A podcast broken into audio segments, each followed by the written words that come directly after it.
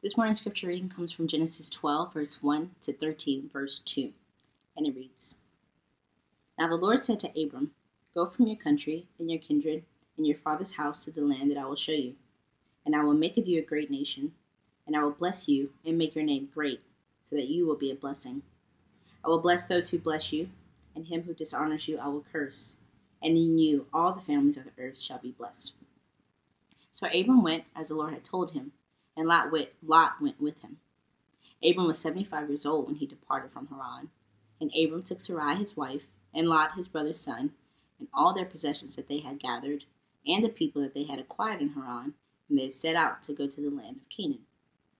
When they came to the land of Canaan, Abram passed through the land to the place at Shechem, to the oak of Moreh.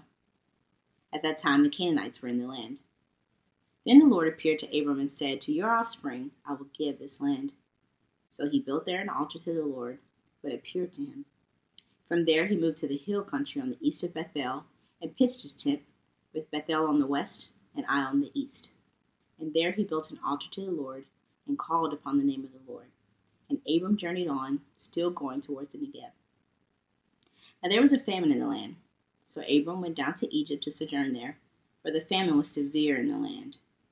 When he was about to enter Egypt, he said to Sarai his wife, I know that you are a woman beautiful in appearance, and when the Egyptians see you, they will say, This is his wife. Then they will kill me, but they will let you live. Say you are my sister, that it may go well with me because of you, and that my life may be spared for your sake. When Abram entered Egypt, the Egyptians saw the woman was very beautiful. And when the princes of Pharaoh saw her, they praised her to Pharaoh. And the woman was taken into Pharaoh's house. And for her sake he dealt well with Abram, and he had sheep, oxen, male donkeys, male servants, female donkeys, and camels. But the Lord afflicted Pharaoh and his house with great plagues because of Sarai, Abram's wife. So Pharaoh called Abram and said, What is this that you have done to me? Why did you not tell me that she was your wife? Why did you say she is my sister, so that I took her for my wife? Now then, here is your wife, take her and go. And Pharaoh gave men orders concerning him, and they sent him away with his wife and all that he had.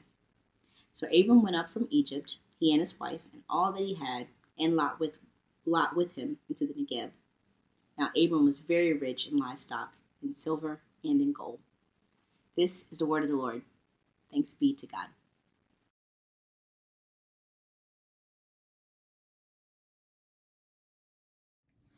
Hey, good morning, everyone. I am Cyril Chavis. I'm the RUF pastor at Howard University, and it is a delight to be able to bring the word to you all this morning.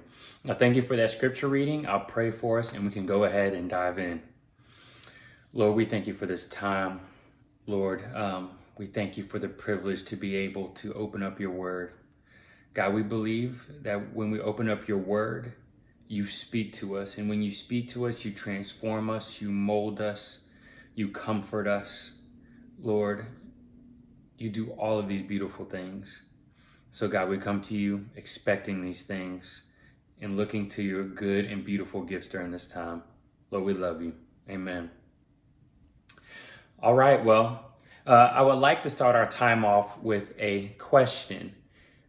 Have you ever been in a situation where you've been in trouble and you know someone has your back no matter what? I remember in middle school and high school, I was a skinny kid. I was a weak kid. I still am, skinny and weak. But it didn't matter that in middle school and elementary school, I was a skinny and weak kid because I had a friend who was built like a linebacker. I had a best friend, one of my best friends. His name was Matt. And he had my back no matter what. So much so, I remember one time, so if you remember in school days, isn't it weird to think about how we would actually have bathroom breaks? You couldn't just get up and go to the bathroom. There had to be a scheduled bathroom break. But anyway, there's a scheduled bathroom break. And I remember I went into the bathroom first, and another guy came in behind me, and he was just chatting with me casually. And I remember Matt came in, and just like for no reason, he comes up, he's like, Cyril, is this dude talking crazy to you? Is this dude messing with you? And I was just like, whoa, like Matt and I, we were just chatting. And he was like, okay. So Matt was like squaring up on this dude, getting ready to challenge this dude because he thought this guy was causing me trouble. You see, Matt had my back in a crisis, even those that were imagined or unreal. Do you have a person in your life that has your back no matter what in a crisis, whether that crisis is caused by your sin or caused by circumstances outside of you? I think that we all want someone who has our back no matter what in a crisis. And family, I'm here to tell you that we have that someone. And so what crisis are we dealing with? We all know what crisis we're dealing with. We are dealing with many crises in this nation right now, but particularly the two big ones that are heavy upon us are COVID-19 and just the racial unrest and just unrest in general due to police brutality and protesting. And this can leave us just feeling frustrated, disappointed, despairing, defeated, and rightfully so. Like, when these things happen, they cause us to feel all the feels. But family, I'm here to tell you tonight, or sorry, I'm here to tell you this morning that God will fulfill his promises to his people no matter what. God will fulfill his promises to his people no matter what, even in a crisis. And I want to persuade you of this through Abram's life. God does this in Abram's life. First of all, he does this to Abram in an economic meltdown. He does this to Abram in an economic meltdown. God fulfills his promises to Abram no matter what in an economic meltdown.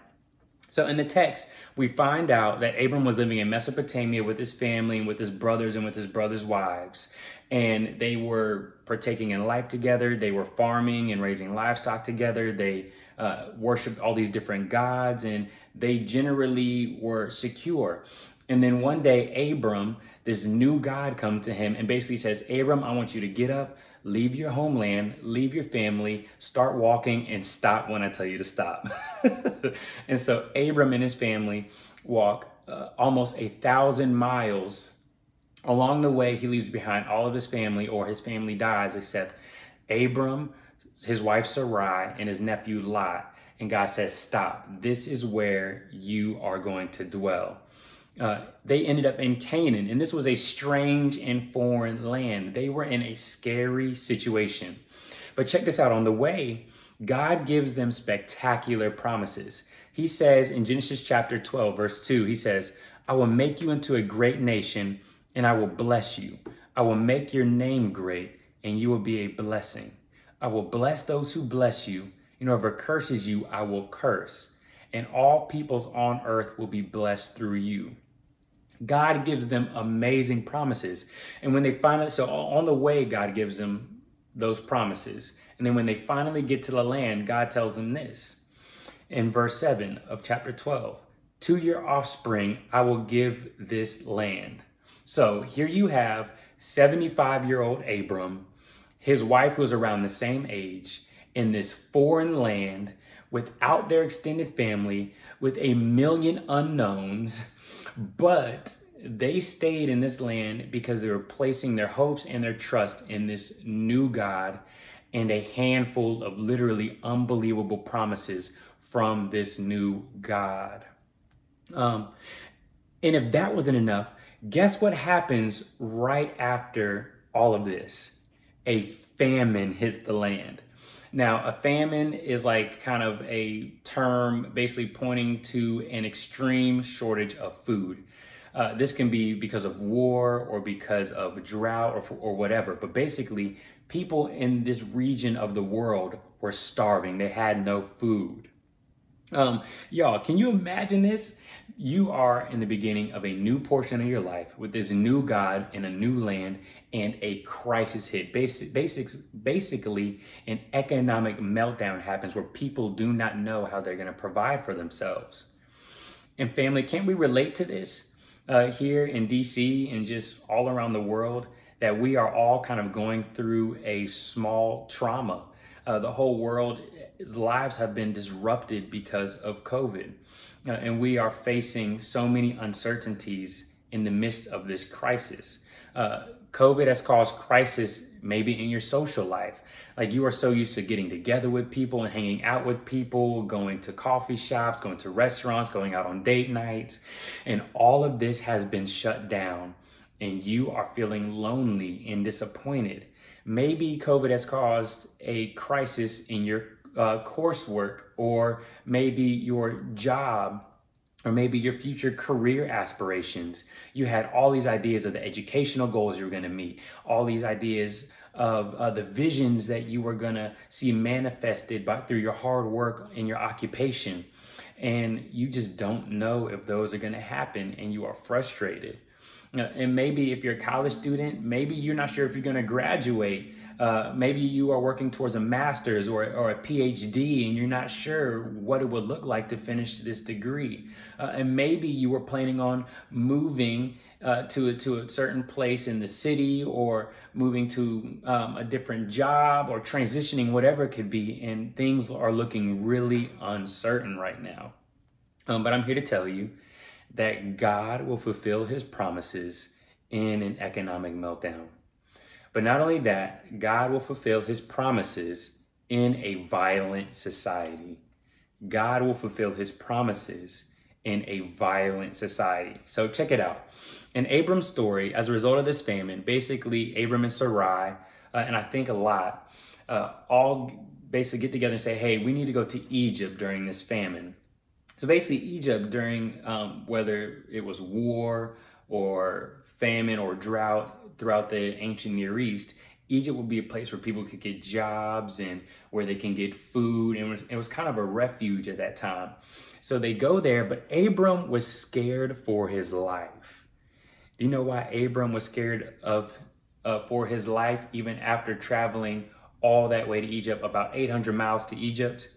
He's scared because Sarai, his wife, is gorgeous, and he is scared that the Egyptians are going to murder him and take Sarai as their own.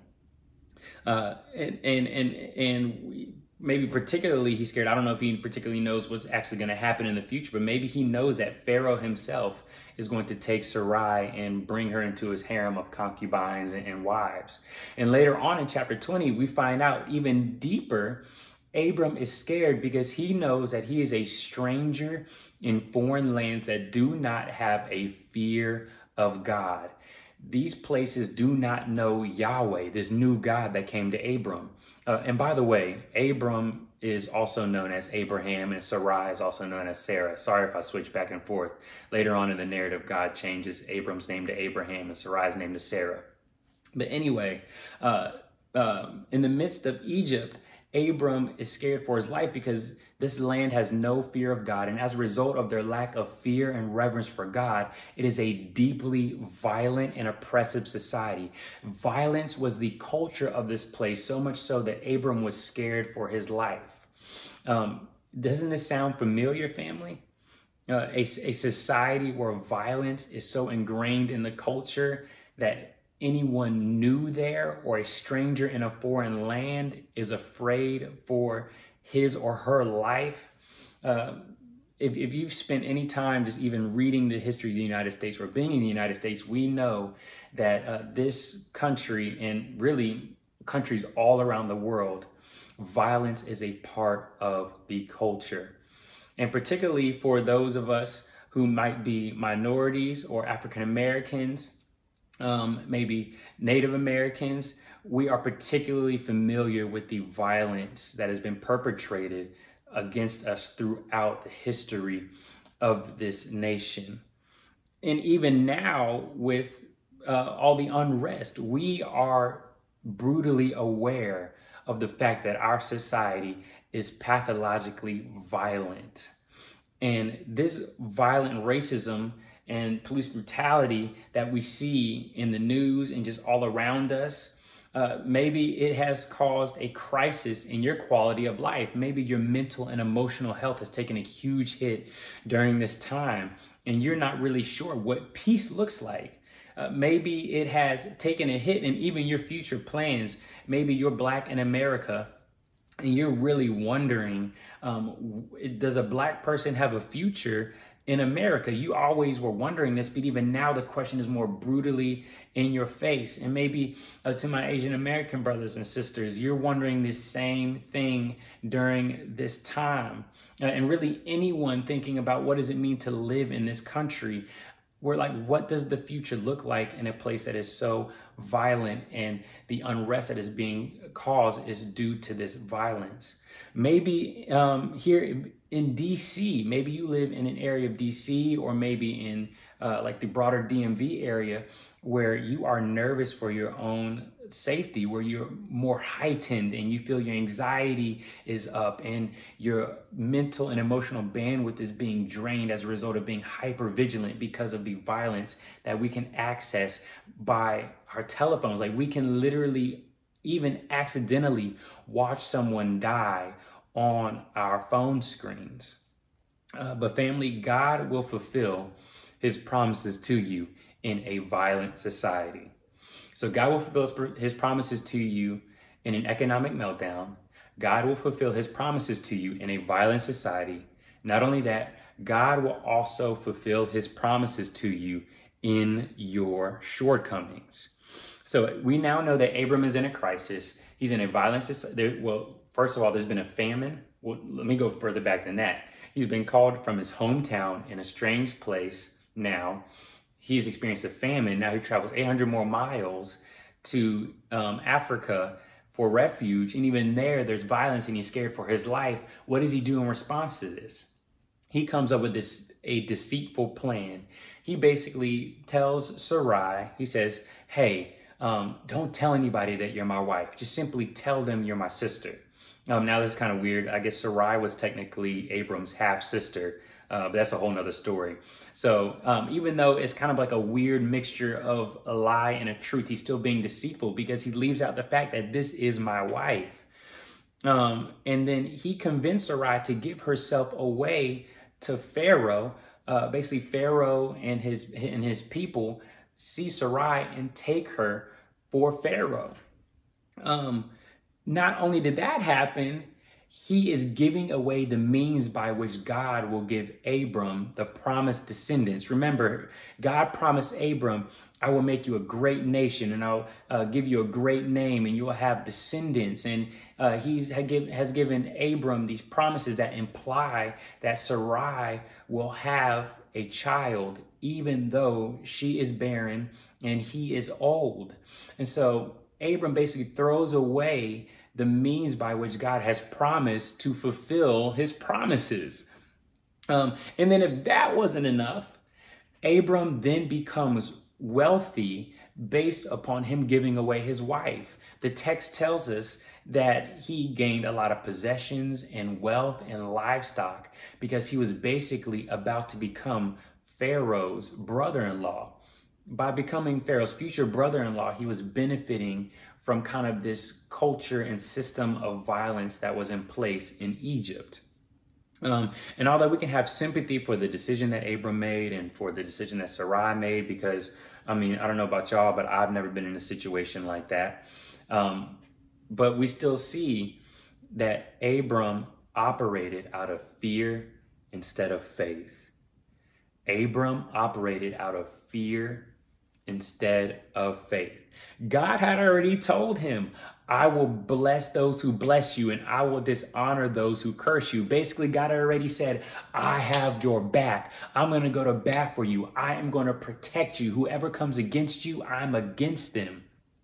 But Abram couldn't see past the opportunity to spare his own life from the famine and from the culture of injustice that was in Egypt. His faith was weak and it needed strengthening. Family, maybe you can relate. Perhaps in the midst of this situation, this crisis, we've experienced a weakness of faith. And this weakness of faith has led us to doubt the protection and provision God has for us. Maybe we made decisions or thought of thoughts or had emotions that were contrary to God. And maybe even during this time, we have run away from God in deep and significant ways. But family, there is comfort in this passage because God will fulfill his promises in a glorious way. So check this out. This is one of my favorite parts of the historical narrative of God's people. So Abram has basically given away Sarai, and God steps into the situation in a huge way. God basically steps in and is like, nah, Abraham, I have promised to bless you with offspring. I have promised to make you a great nation. I am not going to let you mess this up.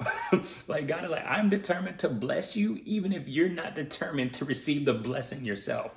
So God jumps in and he starts jacking up Pharaoh's house. He sends plagues, which are basically like nasty diseases and physical afflictions to Pharaoh's house. And like his whole house is turned upside down, all because Pharaoh messed with the wrong people. Can you imagine what it would have been like to be Abram, like to just have like convinced your wife to go and be a part of Pharaoh's harem, and she's getting prepared to become Pharaoh's wife to basically consummate the marriage with him. And you like, I can only imagine what it would have been like. Maybe he was feeling guilt. Maybe he was torn up. Maybe he was still scared. And then he probably didn't even know that behind the scenes, God is moving for him and God has his back. God is at work. And so here's the thing. Pharaoh summons Abram and is like, Abram, why didn't you tell me she was your wife? I love that. Like Pharaoh's like, dude, like take your wife and go get out of Egypt. Family. I'm here to tell you that when you belong to God, absolutely nothing will prevent him from being faithful to his promises to you. Not a global crisis, not a culture of injustice in our nation, and not even your own sin. And if only you can see what he is doing behind the scenes, behind the curtains, you would rejoice.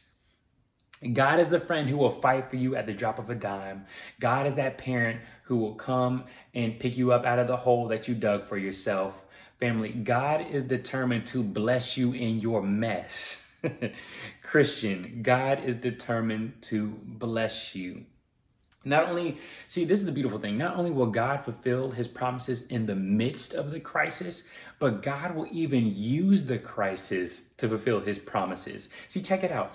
Abram left Canaan in a famine, went into Egypt, and he left Egypt and went back into the famine-filled land, one of the richest people around. The text later on tells us that the land couldn't even support both him and his nephew. They had to separate because they were so wealthy.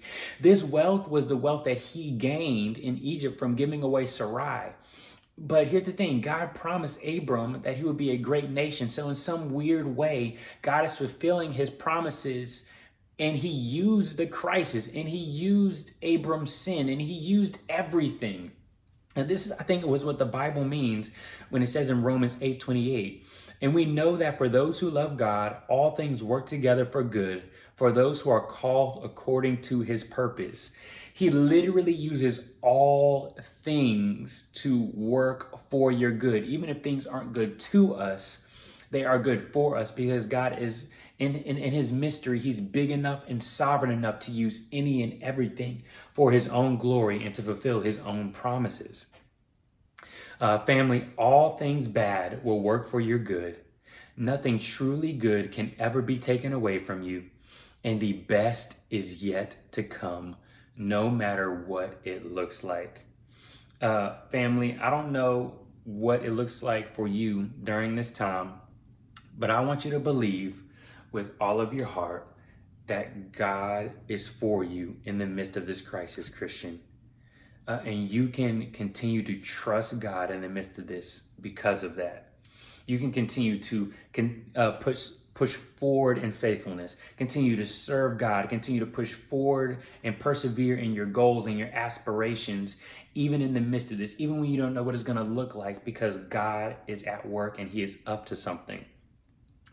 So I just have like a little practical thing that I've told students to do, and I figured I'll share with you. Like, create a list of all the things that are really scary and really frustrating about this situation that we're in, and then create a list of the promises of God, and like actually write it out and write it down, and watch how both of those lists are true. They are not mutually exclusive. things can be really scary and there can be a really frustrating crisis. And at the same time, God will and is fulfilling those promises and is even using the crisis to fulfill his promises. And so y'all, I'm ending here. I'm wrapping up here. Some of y'all may be thinking, man, this is too good to be true. Like, this is way too good to be true. Abram sinned. Like, he didn't deserve for God to have his back like that. And y'all, that's exactly the point. See, and the funny thing about this, in this situation, Abram was the only one who really sinned. Like, Pharaoh didn't do anything bad. Pharaoh had a clear conscience in taking this woman as his wife. Pharaoh did not say, "This is my wife." Who knows what Pharaoh would have done if he actually had known it was Abram's wife. But God stepped in and cursed Pharaoh and blessed Abraham, even though Abram was the one who deserved cursing, and Pharaoh was the one who deserved to be vindicated in this situation. The only difference between Pharaoh and Abram is that Abram belonged to God and Pharaoh didn't. And so, family, can we relate? Like, some of you might be asking the question, like, I know I deserve cursing. Like, I know I've stepped away from God. I know I've been ratchet in the midst of all of this coronavirus crisis and the midst of all this injustice. Like, how can God bless me in the midst of this? Like, how can we, like Abram, receive blessing even though we deserve curses in our crisis? And the answer is Jesus. God sees our sins and our shortcomings in the midst of the crisis, but he is determined to bless us no matter what. He is so determined to bless us that he sent his only begotten son to die on a cross. As a human, Jesus deserved no curses in his crisis because he lived his life perfectly. But Jesus received curses in his crisis so that we can receive blessings in ours. He took the curses of God on our behalf so that there would be no more curses for us in our crises. You see, Jesus is the true and better Abram. Abram avoided danger so that he could gain riches for himself. But Jesus moved into danger on the cross so that he could gain riches for you. You see, Abram gave away his own bride to spare his own life. But Jesus gave away his own life in order to save his own bride, the church. The cross is the reason why God blesses us undeserving sinners in the midst of our crises, where we have had so many shortcomings and failures in responding appropriately. Not only that, but Jesus is the true and better Sarai. Sarai sinfully gave herself away in order to spare her husband's life in a crisis. But Jesus beautifully gave himself away in order to spare your life in your crises. And Jesus rose again, overcoming death and injustice and a culture of violence in order to walk with you victoriously in your everyday life as you walk through your valleys of the shadows of death. And he is doing this as your King and your Lord if you place your trust in him. Family, God will fulfill his promises to you in an economic meltdown. God will fulfill his promises to you in a violent society. God will fulfill his promises to you in your shortcomings, but God will fulfill his promises to you in a glorious way. Will you trust him and will you follow him? Would you all pray with me? God, we thank you for your word. We thank you that it encourages us even in the midst of crises, even in the midst of hard times. Lord, I pray that you would make us brutally aware that you are walking with us and that you love us and that you have our back no matter what. And you have shown this excellently in the fact that you've sent your son Jesus to die on our behalf and rise again. God, we love you. Amen.